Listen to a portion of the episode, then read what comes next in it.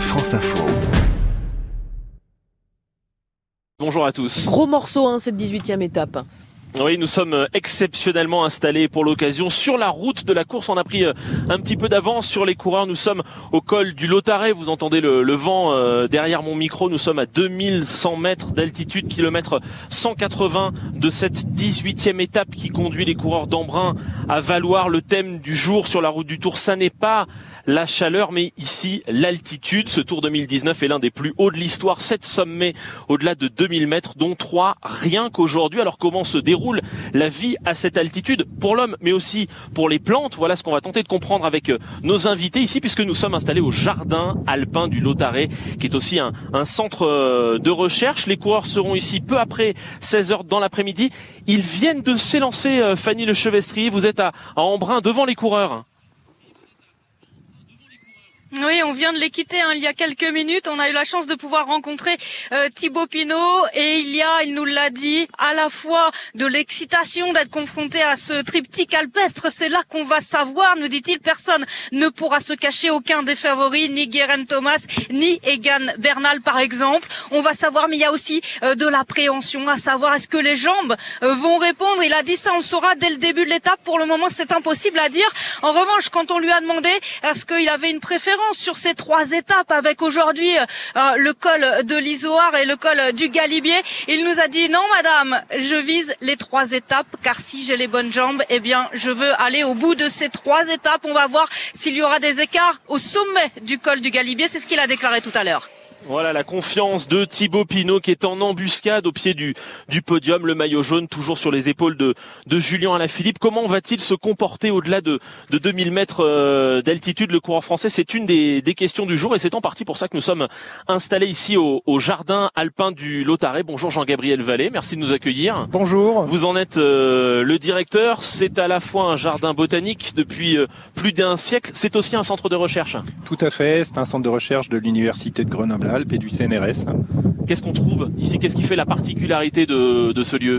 Bah, La particularité, c'est qu'on est un lieu touristique hein, qu'on peut visiter, à peu près 20 000 visiteurs en deux mois et demi euh, l'été. Il y en a ici euh, tout près de chez Voilà, nous ils ce matin, de- ils sont là? Ils viennent de passer. Et puis, on est un centre qui accueille des scientifiques qui viennent euh, du monde entier. Euh, Un quart à peu près viennent euh, de partout en Europe. Et puis, les autres viennent de Grenoble, de Lyon, de Paris.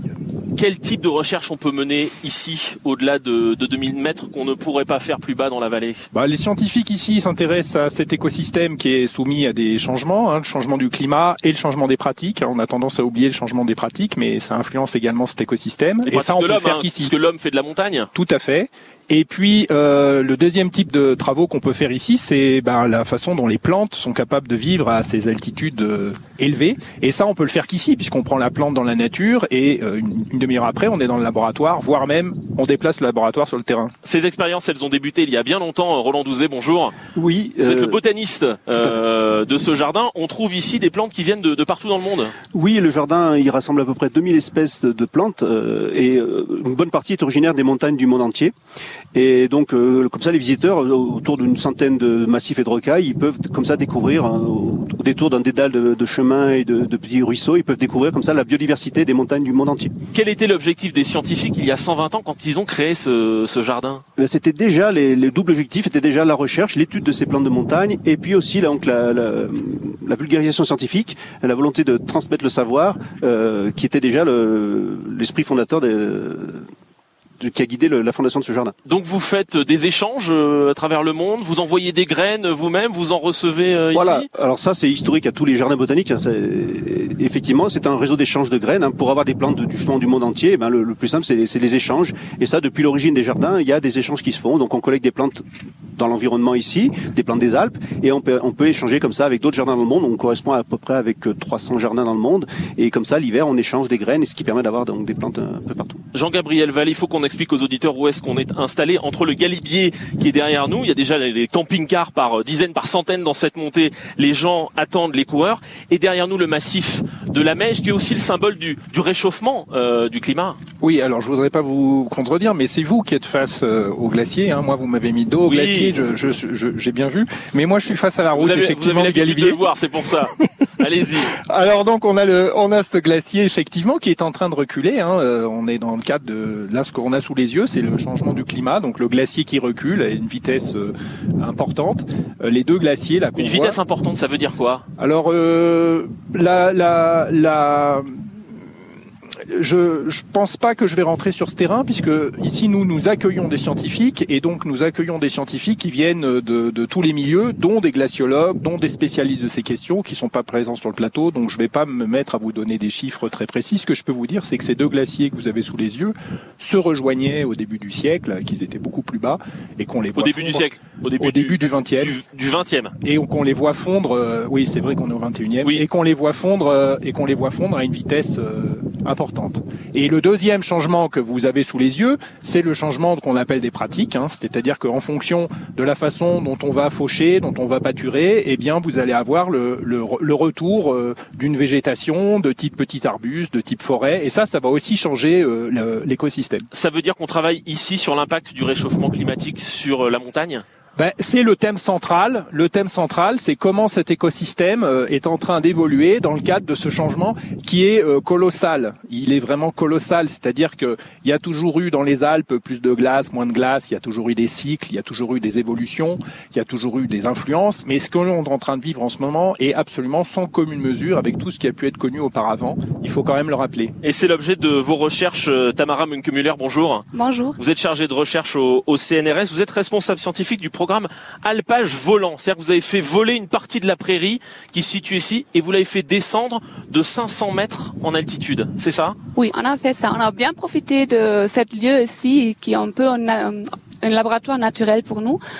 On est, on a pris des pelouses alpines de euh, presque euh, à côté de Galibier. Et on a les descendu 500 mètres pour les réchauffer, pour Elles simuler. étaient à 2100 mètres et vous les avez amenées à 1600 mètres. Oui, c'est un peu euh, 1950 mètres. Et là, on a une, euh, on allait descendre 500 mètres pour les réchauffer pour euh, 3 degrés. C'est un peu ce qu'on on anticipe, euh, un, réchauffement qu'on anticipe pour euh, les prochaines 100 années.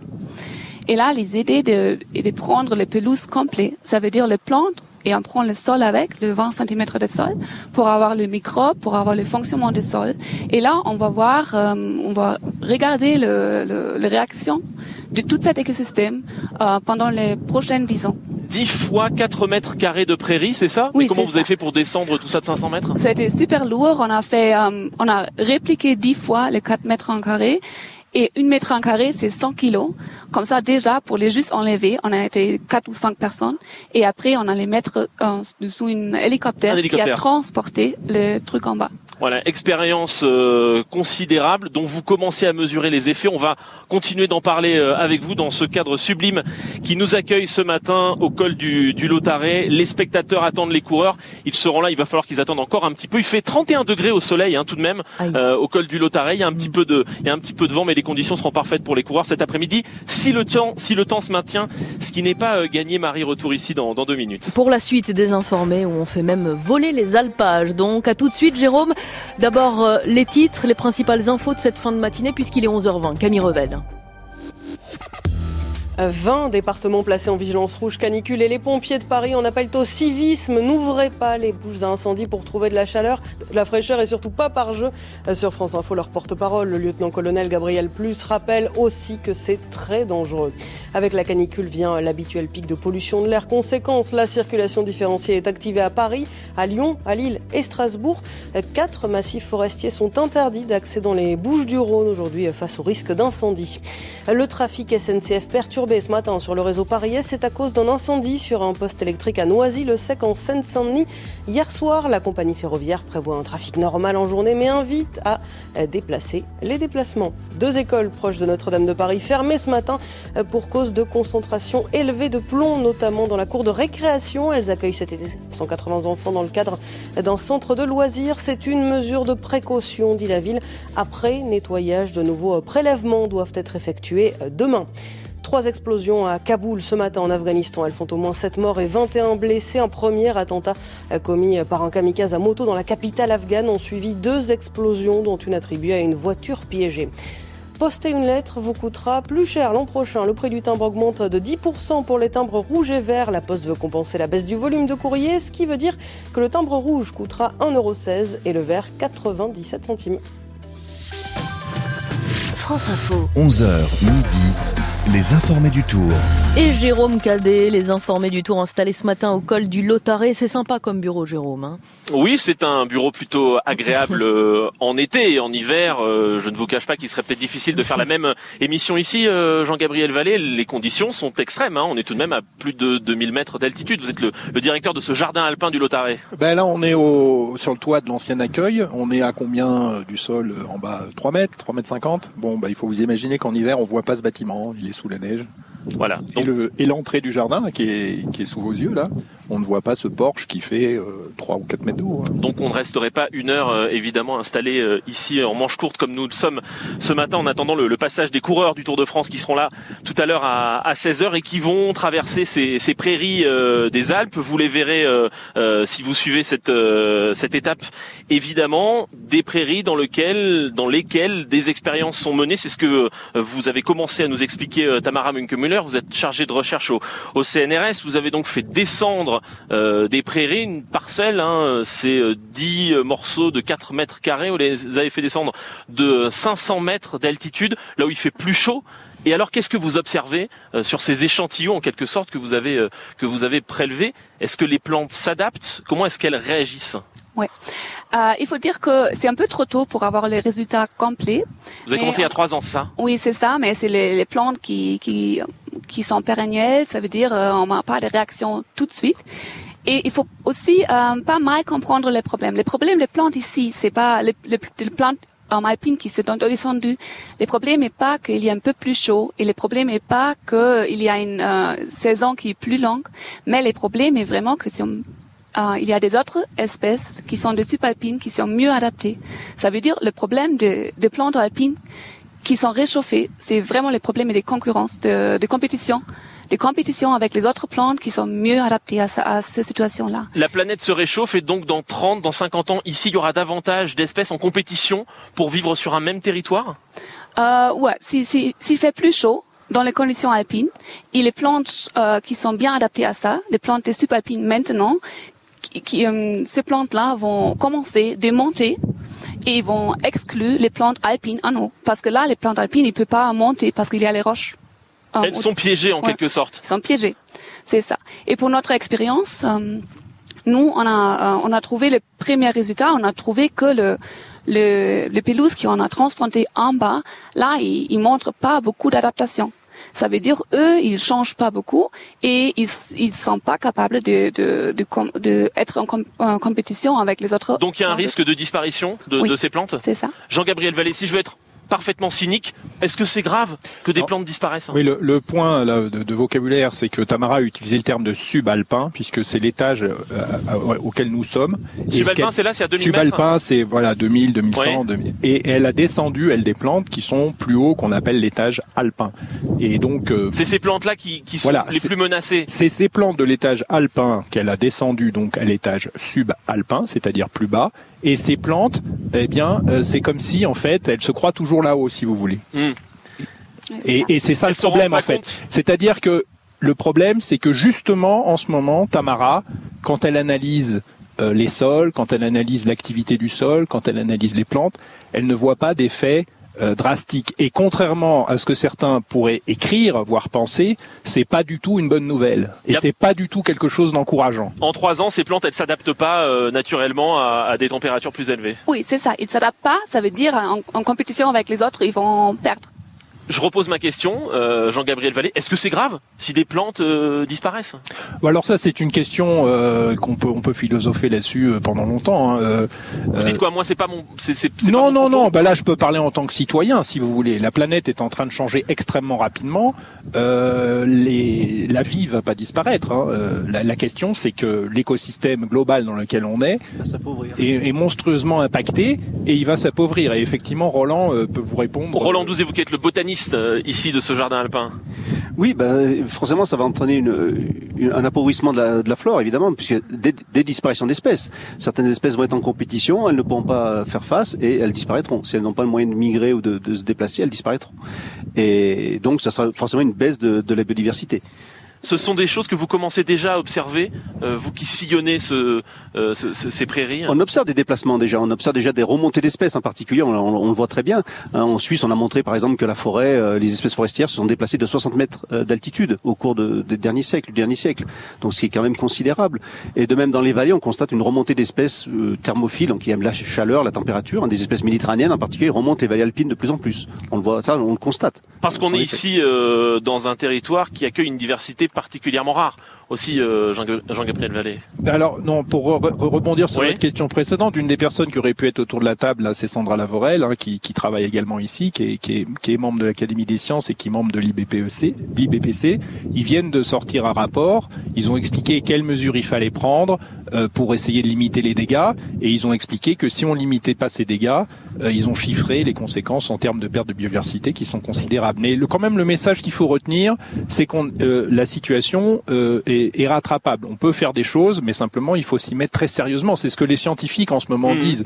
Ils sont pas catastrophiques, ils disent il faut se prendre en main. Et rapidement, on va continuer cet euh, échange ici depuis le jardin alpin du, du Lotaret, croché par la route de la course du Tour de France. Nicolas Perronnet, le départ réel a-t-il été donné à Embrun? Vous êtes sur la moto euh, pas encore. J'ai pris un, j'ai pris un petit peu d'avance, mmh. hein, euh, Jérôme, parce que vous savez que c'est, c'est l'étape là la plus dure du tour aujourd'hui, mais c'est un petit peu euh, comme au comme au restaurant. Il y a euh, il y a un amuse-bouche qui s'appelle la Côte des Demoiselles coiffées. C'est à 13 km hein, du départ d'Embrun, avant le col de Vars, hein, le triptyque euh, Vars, Isoire, Galibier. C'est une petite côte de troisième catégorie quand même qui fait un kilomètre et on trouve déjà beaucoup de camping-cars ici. je suis avec Jean Prosper, Micheline et Jean-Claude. C'est votre onzième Tour de France hein, à, à, tous les trois.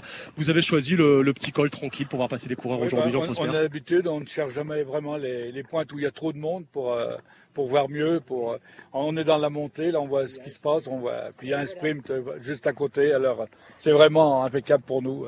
Ouais, Micheline, vous venez du Poitou, hein, c'est ça, Express, ça fait le 11e Tour de France. Oui. Et peut-être un Français en jaune à Paris cette année, vous en rêvez? Euh, bah, Bien sûr, pourquoi pas.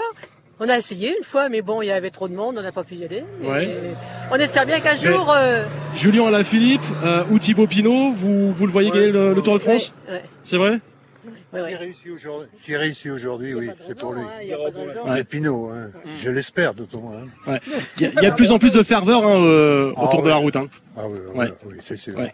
Et euh, le, aussi pour les Français, Nicolas Perronnet. Merci, hein, merci à, vous, Nicolas Perronnet, au départ euh, de cette étape départ réel qui vient d'être donné. C'est vrai que c'est assez euh, poétique, la côte des demoiselles coiffées, mais ensuite euh, pour les coureurs, ce sera dans le dur avec le col de Vars, l'Isoar, le Lotaret, dans lequel nous sommes. On va continuer de, de parler de la course mm. également dans les informés du Tour à plus de 2000 mètres d'altitude ce matin. Le col du Lotaret dans les Hautes-Alpes, qui ne sont ni en rouge ni en orange ce matin. C'est bien l'un des rares endroits à y échapper. À, tout de suite, Jérôme. On vous retrouve dans 5 minutes après la météo et le journal. Suivez le Tour de France sur France Info avec Domitis et ses 100 résidences seniors en France. Des appartements et des services pour vivre l'esprit libre. Domitis, fournisseur officiel du Tour de France. France Info Météo avec le CIC, banque numéro 1 au podium de la relation client 2019. CIC, Construisons dans un monde qui bouge. Avec Christine Peña. Une journée historiquement chaude avec des valeurs qui dépassent les 40 degrés. 40 à Rouen, à Lille, à Strasbourg, à Tours, à Limoges, souvent 40 degrés. 40 également à Agen, mais 41 à Reims, à Metz, à Nancy, 42 sur Paris. La fin de cet épisode caniculaire est pour bientôt. On devrait déjà sortir de la vigilance rouge demain matin. Et puis grâce aux orages, à la dégradation orageuse qui est attendue à partir d'aujourd'hui en montagne, ce soir également entre le nord, la région parisienne et le centre du pays, mais surtout demain, dès le matin, à l'ouest du pays, les températures vont chuter avec l'arrivée des orages. Ces orages qui vont traverser le pays au fil des heures entre vendredi et samedi. Samedi, nous serons tous sortis de cet épisode particulièrement éprouvant. Il est 11h30. France Info. De poids, ouvrez l'info.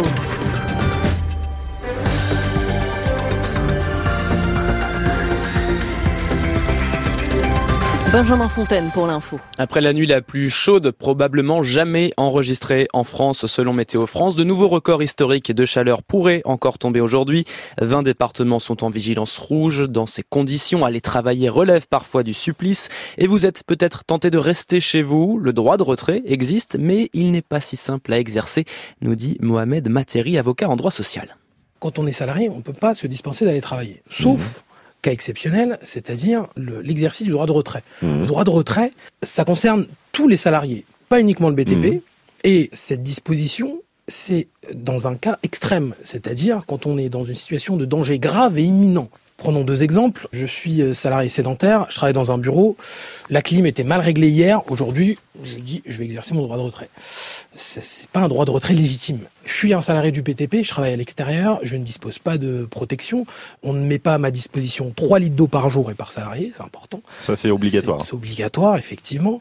Euh, je ne dispose pas d'un local climatisé ou un local ventilé pour m'abriter. Je peux, dans cette situation, exercer mon droit de retrait. Mohamed Materi au micro de Nicolas Teillard pour éviter aussi de mettre trop de voitures sur les routes ou trop de monde dans les trains. Elisabeth Borne, la ministre des Transports, appelle au maximum à éviter les déplacements et à privilégier le télétravail. La circulation différenciée est d'ailleurs mise en place dans plusieurs grandes villes, à Paris, Strasbourg, Lille, Annecy, Lyon, Villeurbanne. Il existe aussi un vrai risque d'incendie. Le plan alarme est déclenché dans la Drôme. Les pompiers sont prépositionnés près des zones à risque. Quatre massifs forestiers sont interdits d'accès dans les Bouches du La végétation est très sèche. 77 départements sont désormais soumis à des restrictions d'eau. Nissan va supprimer 12 500 emplois dans le monde d'ici trois ans et baisser sa production en parallèle. Le constructeur automobile espère ainsi se relancer. En France, on connaîtra dans une demi-heure le nombre de chômeurs inscrits à Pôle emploi à la fin juin. Il devrait être en légère baisse comme au premier trimestre. Le prix des timbres rouges et verts va augmenter de 10 centimes l'an prochain. La Poste ajuste ses tarifs pour faire face à la baisse des volumes de courrier. Ça y est, ils sont partis. Les coureurs du Tour de France attaquent aux Alpes aujourd'hui pour la 18e étape entre Embrun et Valoir, deux cols hors catégorie. Les attendent Isoard et le Galibier. Et puis Paris raté pour Francky Zapata. Le Marseillais n'a pas réussi à traverser la Manche debout sur son flyboard ce matin. Parti de Sangatte, il a échoué au moment de se ravitailler en kérosène en pleine mer. Benjamin Fontaine, merci. 11h33, on retourne dans les Alpes au col du Lothar et retrouver Jérôme Cadet. 11h midi, les informés du Tour. Ce sont 200 km de souffrance qui attendent les coureurs, Jérôme. Pour une partie euh, d'entre eux, oui, euh, les autres euh, vont essayer de s'extraire de, de la souffrance et parvenir à reprendre du temps au classement général. La lutte va être farouche aujourd'hui, au-delà de, de 2000 mètres. C'est l'inquiétude pour beaucoup de coureurs aujourd'hui, cet enchaînement entre euh, le col de Vars, 2109 mètres, le col d'Izoard, 2360 mètres et le col du Galibier, 2642 mètres. Nous sommes dans la montée vers ce col du Galibier. Installez-nous au jardin alpin du col du Lotaret, 2100 Est-ce que Julien Alaphilippe, le maillot jaune notamment, va, va réussir à conserver sa, tunique Lui qui n'est pas présenté comme un pur grimpeur, c'est l'une des questions du jour. Thibaut Pinot, le français, va-t-il pouvoir se, rapprocher? On va continuer d'en parler euh, avec euh, nos invités, des coureurs qui sont en tout cas très attendus. Il y a énormément de monde dans cette euh, montée du, du col du Lotaret. Alexandre Vaux, vous êtes aux côtés de spectateurs qui ont pris un petit peu d'avance. Ils sont déjà là, les coureurs ne seront là qu'à 16h. Ils sont euh, montés de, de Grenoble. Je suis avec euh, Robert. Oui, Bob. Bob pour les intimes. Gilles, bonjour. Et Christine, bonjour. dites-moi, alors c'est, on prend déjà euh, quelques forces, c'est ça? Quelques victuailles? Oui, oui, oui, oui.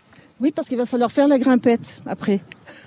Ah, je pensais que vous veniez voir les coureurs. Oui, la grimpette pour voir les coureurs, qui eux vont grimper aussi. Un peu de, un peu de saucisson, un peu de, de choses à boire dans un cadre euh, magnifique. Tout à fait, oui. On, on joint l'utile à l'agréable. Effectivement, il va falloir qu'on crapahute un petit peu avant d'aller voir les coureurs. Mais bon, ça, ça fait partie de la journée, c'est bien pour nous. Hop, ça, ça vous plaît ce- cette ambiance On est là dans un paysage magnifique, fait beau, fait pas trop chaud surtout. Ouais, c'est sympa. On ne crève pas comme à Grenoble, on est bien là. On en parlait, il y a un engouement aussi formidable euh, cet été autour du, Tour de France que vous venez voir quasiment euh, chaque été. Vous êtes de Grenoble, vous êtes pas loin. Qu'est-ce que vous ressentez euh, cet été? Bah, disons ce qu'on ressent, enfin personnellement, ce que je ressens. Comme on a dit tout à l'heure, les Français sont, sont en tête du, tour. Enfin bon, pour l'instant, peut-être qu'ils seront, peut-être qu'ils vont, euh, peut-être qu'Ala Philippe va per- perdre son maillot aujourd'hui. Enfin, j'espère pas. Mais bon, je crois qu'un un petit peu tout ça, puis le temps aussi, la chaleur qu'on a en bas, il fait, ça fait que bon, les gens ils, montent un petit peu en altitude et c'est, c'est plus facile à supporter, on va dire. Christine, euh, vous roulez pas, vous me le disiez, mais ça vous empêche pas d'aimer le vélo. Beaucoup de paysages, c'est super sympa. Et puis, puis les efforts qu'ils font, je les admire vraiment parce que c'est terrible, terrible comme sport. Merci à vous Alexandre Vaux, avec le, public nombreux ici euh, au col euh, du Lotaré. Jean-Gabriel Vallée, vous êtes le, directeur de ce jardin alpin. Vous avez un message pour les supporters, pour le public qui est venu nombreux dans vos montagnes. Il y a moins de monde d'habitude. Hein. Bah évidemment, ils ont quelques heures à attendre l'arrivée des toureurs, des, cyclistes, donc euh, des toureurs. Remarquez, c'est joli aussi. Et donc, bah, il faut qu'ils en profitent. Il faut qu'ils viennent visiter ce jardin. Vous avez entendu la fraîcheur. On vient chercher la fraîcheur. Ah bah euh, ici, euh, ici, c'est vrai qu'on ressent la canicule, mais d'une façon euh, qui n'est sans commune mesure hein, avec ce que ressent la France aujourd'hui. Hein, parce qu'on est au-delà de 2000 mètres d'altitude. Bonjour Fabrice Rigobert. Bonjour. Spécialiste cyclisme à, Radio France. Fabrice, c'est l'une des particularités de ce tour, particulièrement haut, 7 sommets au-delà de 2000 mètres. Oui, avec euh, le Cormet de Roseland qui est à 1968 mètres euh, dans la dernière étape en direction de Val Thorens. C'est pas au-dessus de 2000, mais ça fait aussi partie de ces difficultés. Donc ça fait quasiment une de plus au-dessus de 2000. C'est cette spécificité qui va euh, pousser les coureurs dans leur retranchement. Qu'est-ce qui se passe au-dessus de, de ces de ces, de ces 2000 mètres, eh bien, le corps souffre beaucoup plus. On a du mal à utiliser l'oxygène présent à cause euh, de l'altitude. 15% de VO2 max en moins, ça veut dire quoi? Eh ben, Ça veut dire tout simplement qu'on est moins performant. Alors il y a des coureurs qui sont habitués à ces altitudes-là. On pense à Egan Bernal par exemple, qui lui est né à 2600 mètres d'altitude, qui a toujours vécu dans ces altitudes-là. Donc pour lui, ces efforts seront des efforts normaux. Et puis il y a d'autres coureurs qui peuvent, au-dessus de 1800 mètres, eh bien ressentir les effets. Et, c'est quoi les effets? C'est les poumons qui brûlent. C'est on n'a plus de force pour accélérer tout simplement. Et quand on accélère, on va accélérer une fois, mais pas, euh, on va pas voir une multitude d'attaques comme euh, celle de Thibaut Pinot sur les pentes du euh, Prat d'Albis dans l'état, la dernière étape des Pyrénées. Jérôme. Les coureurs craignent particulièrement tous les coureurs ou certains plus que d'autres. certains plus que d'autres, c'est évident. Thibaut Pinot nous disait lui que ça ne lui posait sans doute aucun problème. Jean-François Bernard, avec qui je discutais euh, ce matin, euh, me racontait qu'Alejandro Valverde, lui, euh, au-dessus de 1800 mètres, n'est plus performant.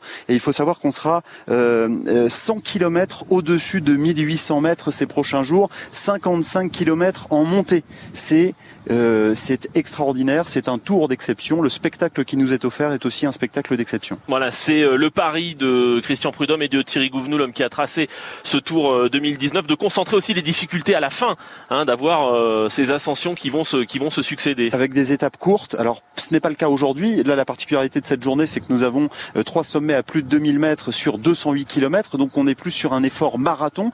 Les difficultés vont se concentrer à la fin. Les cinq derniers kilomètres du Galibier avec des pentes à 9% parce que l'ascension jusqu'au Tourmalet n'est pas très difficile. L'Isoire est difficile, le col de Var c'est difficile. Et puis surtout, ce sont les deux dernières étapes. 126 km euh, pour euh, l'étape de l'Iseran à 2770 mètres d'altitude. Et là, on va monter quasiment dès Saint-Michel, Saint-Jean de Maurienne. Donc on va être en prise tout le temps. La montée mmh. vertigne très difficile. Et puis le dernier jour, 130 km en passant par le Cormet de Roseland et l'ascension finale vers Val Thorens, 33 km. C'est un, marathon là aussi pour le dernier col. On va continuer de parler des effets de l'altitude sur l'homme et sur les plantes aussi euh, depuis ce jardin du, du Lotaré dans deux minutes ici. Euh, à tout de suite Marie. Au col du Lotaré, donc sur la route de cette 18e étape entre Embrun et Valoir. À tout de suite Jérôme. France Info. 9h midi. Marie Bernardo. Avec Jérôme Cadet, bien sûr, qu'on va retrouver euh, dans une minute trente pour la suite des informés du tour. D'abord l'info à 11h40, Camille Revel. La nuit dernière a très probablement été la plus chaude jamais mesurée en France. C'est Météo France qui nous le dit ce matin. Température minimale moyenne 21 degrés 4. 20 départements restent en vigilance rouge. Canicule ce matin. La SNCF appelle les voyageurs à reporter leur déplacement. Pour Adrien Quatennens, Emmanuel Macron aggrave le changement climatique. Le député insoumis du Nord dénonce à la politique de l'exécutif la ratification du CETA, le traité de libre-échange entre l'Union européenne et le Canada. Et il l'assure, le gouvernement joue les pompiers pyromanes sur la canicule. Des recherches en cours en Isère près d'Autran pour tenter de retrouver un spéléologue de 21 ans. Il n'a plus donné euh, signe de vie depuis deux jours depuis qu'il est descendu explorer le gouffre berger. 50 pompiers sont mobilisés, des gendarmes de haute montagne et d'autres spéléologues également. 300 grenades, 150 kilos de fusées pour obus, 56 kilos de munitions saisies chez un collectionneur des Ardennes, saisi effectué par les agents de la brigade de Lan en compagnie d'équipes de déminage. Certaines grenades n'étaient pas neutralisées. En Tunisie, le président Béjic Haïdé Sepsi, à nouveau hospitalisé en soins intensifs. Sa famille l'annonce ce matin, âgé de 92 ans. Il est apparu en public deux fois seulement depuis son hospitalisation du 1er juillet dernier. Place aux Alpes pour les coureurs du Tour de France. 18e étape en ce moment au programme 208 km à parcourir entre Embrun et Valoir. France Info. 11h midi, les informés du Tour. Le peloton à l'assaut des Alpes, donc Jérôme, vous qui êtes euh, au col du Lotaré ce matin.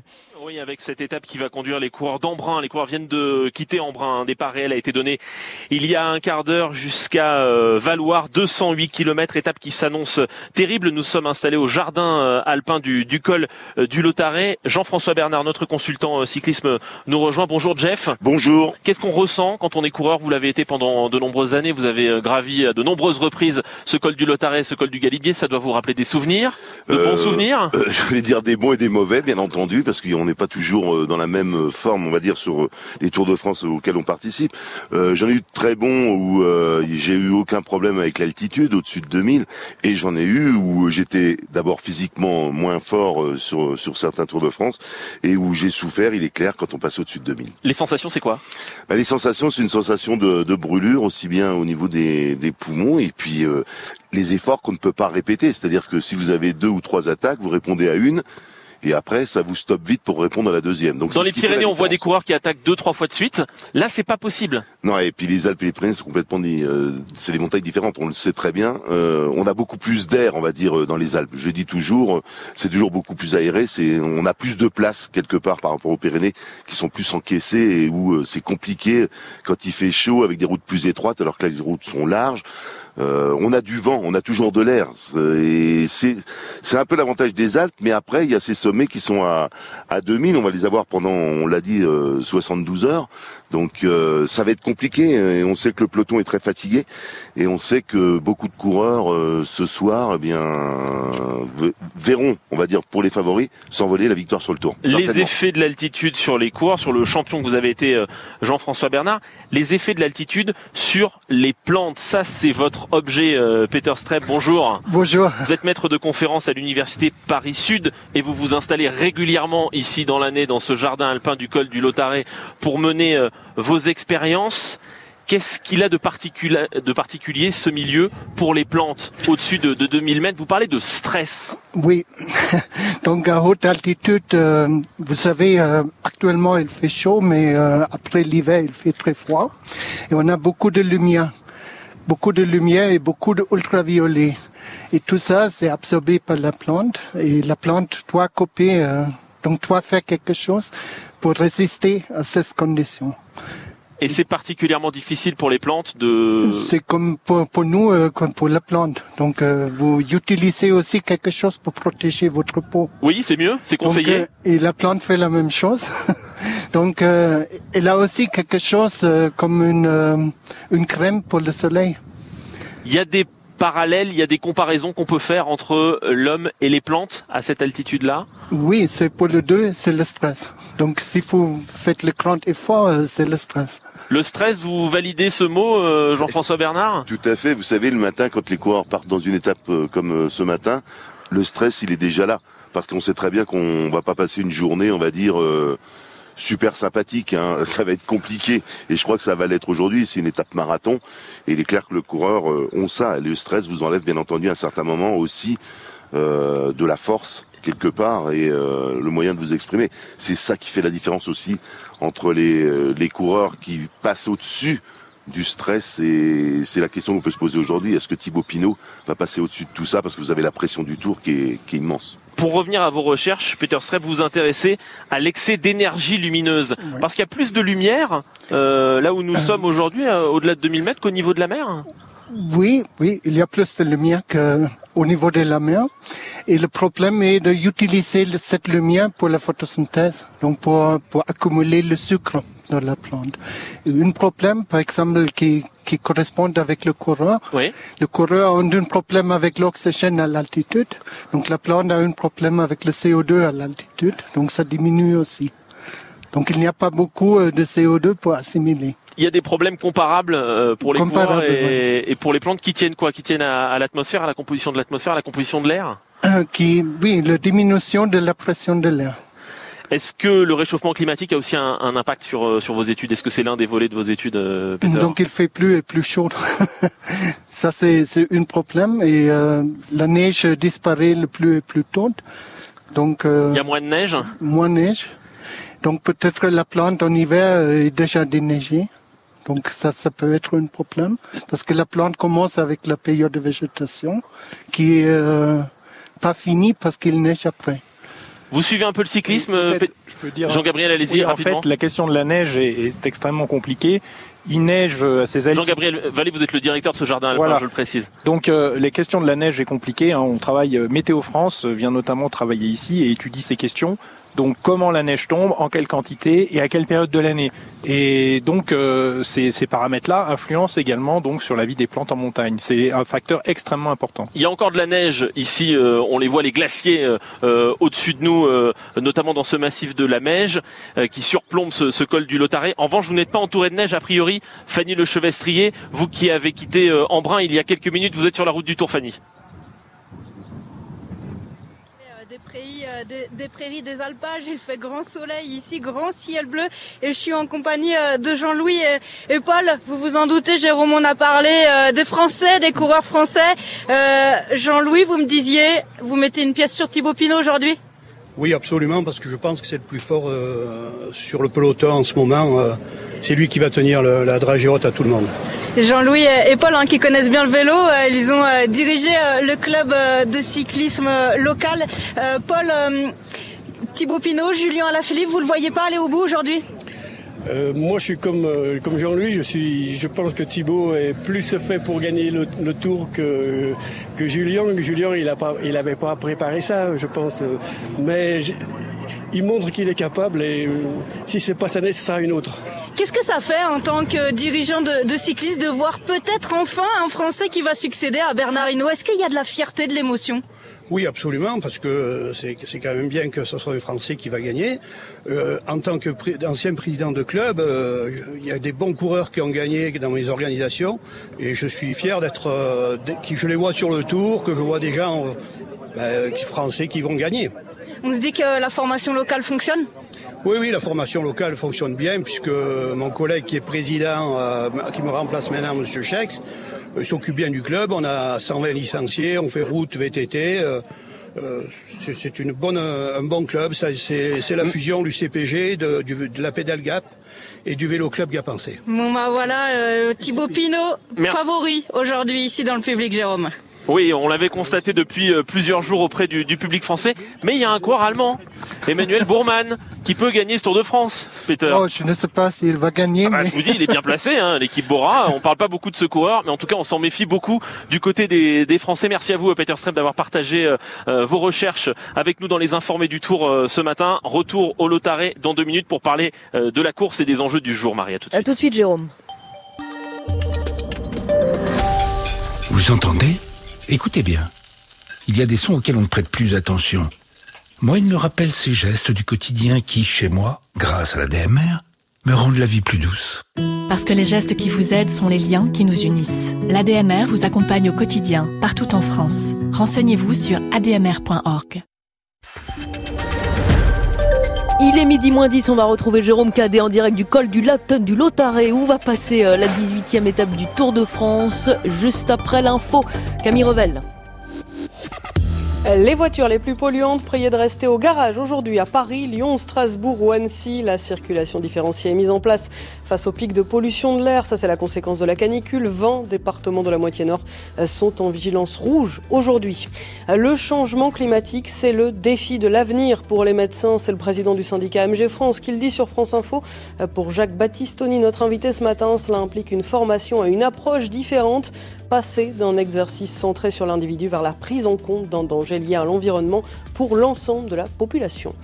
Un sonar utilisé dans la Loire pour tenter de retrouver Steve Canisso, ce jeune homme disparu il y a plus d'un mois à Nantes lors de la fête de la musique. 14 personnes sont tombées dans le fleuve lors d'une intervention controversée de la police. Action contre la faim demande ce matin la libération de ces six employés enlevés au Nigeria, cinq hommes et une femme enlevés il y a une semaine lors de l'attaque d'un convoi dans le nord du pays. Un groupe djihadiste affilié à Daesh diffuse une vidéo montrant une femme affirmant qu'elle est membre de cette ONG. Deux semaines de manifestations massives pour réclamer son départ. Le gouverneur de Porto Rico démissionne. Ricardo Rossello, rattrapé par des propos homophobes, misogynes et par des accusations de corruption et de détournement de fonds dans son administration. Il est tombé à l'eau au moment du ravitaillement en kérosène. Frankie Zapata échoue à traverser la Manche. L'homme volant avait décollé ce matin près de la plage de Sangatte sur son flyboard. Il est sain et sauf. France Info. 11h midi. Les informés du tour. Et retour au col du Lotaré avec vous, Jérôme. Oui, dans ce col du Lotaré qui va voir passer les coureurs tout à l'heure, peu après 16h, euh, 16h15 sur la route de Valoir pour cette 18e étape du Tour 208 km, première étape de ces trois étapes des Alpes dans lesquelles doit se jouer l'issue de ce Tour 2019 particulièrement euh, incertain. Six coureurs peuvent prétendre encore à la, à la victoire finale et cinq vont tenter aujourd'hui de, de détrôner Julien Alaphilippe euh, le maillot jaune. Ça va être la, la chasse au, au Alaphilippe aujourd'hui, si je puis dire, Fabrice Rigobert, Jean-François Bernard. Vu l'état de fatigue du coureur français qui porte pour la treizième fois ce maillot jaune, il aurait pu passer d'ailleurs deux journées supplémentaires s'il ne l'avait cédé à la planche des belles filles à l'italien Ciccone. J'imagine qu'il enfin, il y a quand même un fort, fort risque pour qu'il le perde aujourd'hui. Toutes les équipes euh, et celle de Guerin Thomas, euh, la première, euh, vont tenter de réduire la, la, marge sur sur Julien Alaphilippe le plus tôt possible. On ne peut pas le laisser avec autant de temps en se rapprochant de Paris. Est-ce qu'il peut survivre à ce triptyque Vars, Isoar, Lothar Galibier Ça me paraît quand même compliqué parce qu'on sait très bien que la, la grande question c'est de savoir comment il peut évoluer à 2000 mètres d'altitude, mais toute la journée, pas simplement au sommet du Tourmalet. Exactement. Là, on a vu qu'au Tourmalet, est allé chercher la deuxième place. Il était encore, à mon avis, dans une forme qui était euh, correcte. Mais là, les sollicitations depuis qu'il a le maillot jaune, vous perdez tous les jours une heure et demie par rapport aux autres coureurs qui font, c'est en moins de récupération. Et je pense que Julien est bien entamé.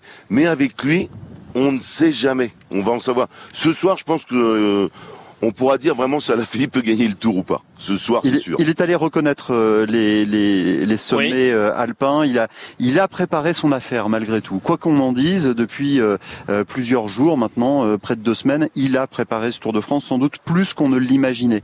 Donc, il va tout faire pour essayer de le garder. Mais il a pris une amende de 1000 francs suisses pour avoir zappé une conférence de presse. C'est une obligation du, du, maillot jaune. Ça veut dire que il avait besoin de se reposer, qu'il est, il est pas, au, enfin, je sais pas s'il est au bout du rouleau, mais il est fatigué. Les commissaires ont sanctionné euh, Julien Alaphilippe, vous nous l'avez dit, Fabrice Rigobert. Ils ont aussi sanctionné deux coureurs qui se sont chauffés hier bousculés sur la route de Gap. Luc Rowe de l'équipe euh, Ineos, ex-Sky, donc l'un des coéquipiers de Geraint Thomas et Degan Bernal, deux des, favoris de ce tour, et Tony Martin, coéquipier du néerlandais Steven euh, qui est l'un des favoris aussi. Ça veut dire quoi? Ça veut dire qu'il y a de la, beaucoup de tension en ce moment entre les coureurs, que les esprits s'échauffent rapidement? Il y a toujours des, des tensions, même si hier c'était une étape, on va dire, quelque part de transition pour le peloton. Je parle pas de l'échappée qui était à l'avant, qui était allé disputer la, la victoire d'étape.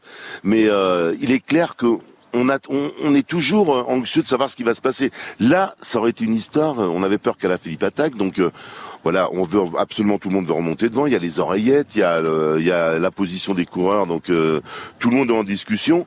on exclut ces deux coureurs. On, on a, nous, on a une image au moment où euh, Martine sert euh, Lucro. Mais on n'a pas ce qui s'est passé avant. Et il se passe toujours des choses avant. C'est pas arrivé comme ça. Euh, donc il va avoir une tension déjà depuis un petit moment. Est-ce que ça peut avoir un impact sur la course? Deux des favoris du tour, trois des favoris du tour qui ont un équipier en moins, Fabrice Rigobert. Ce ne sont pas des équipiers destinés à emmener les leaders dans la montagne. Donc c'est moins grave, j'ai envie de vous dire. Mais ce sont quand même deux coureurs qui sont là pour rouler dans la vallée, par exemple. Un coureur comme Tony Martin, c'est un, c'est un roule toujours. Et, et, et c'est embêtant par exemple, dans la première montée aujourd'hui, il était censé accompagner dans cette côte des, demoiselles coiffées son leader. Donc ça fait quand même un coureur de moins. L'équipe de Thibaut Pinot, elle est, elle est au complet. Les coureurs qui sont partis à 11h25, départ réel d'Embrun. Où en est la situation sur la route du Tour? On va rejoindre Nicolas Perronnet sur l'une des motos France Info. Nicolas.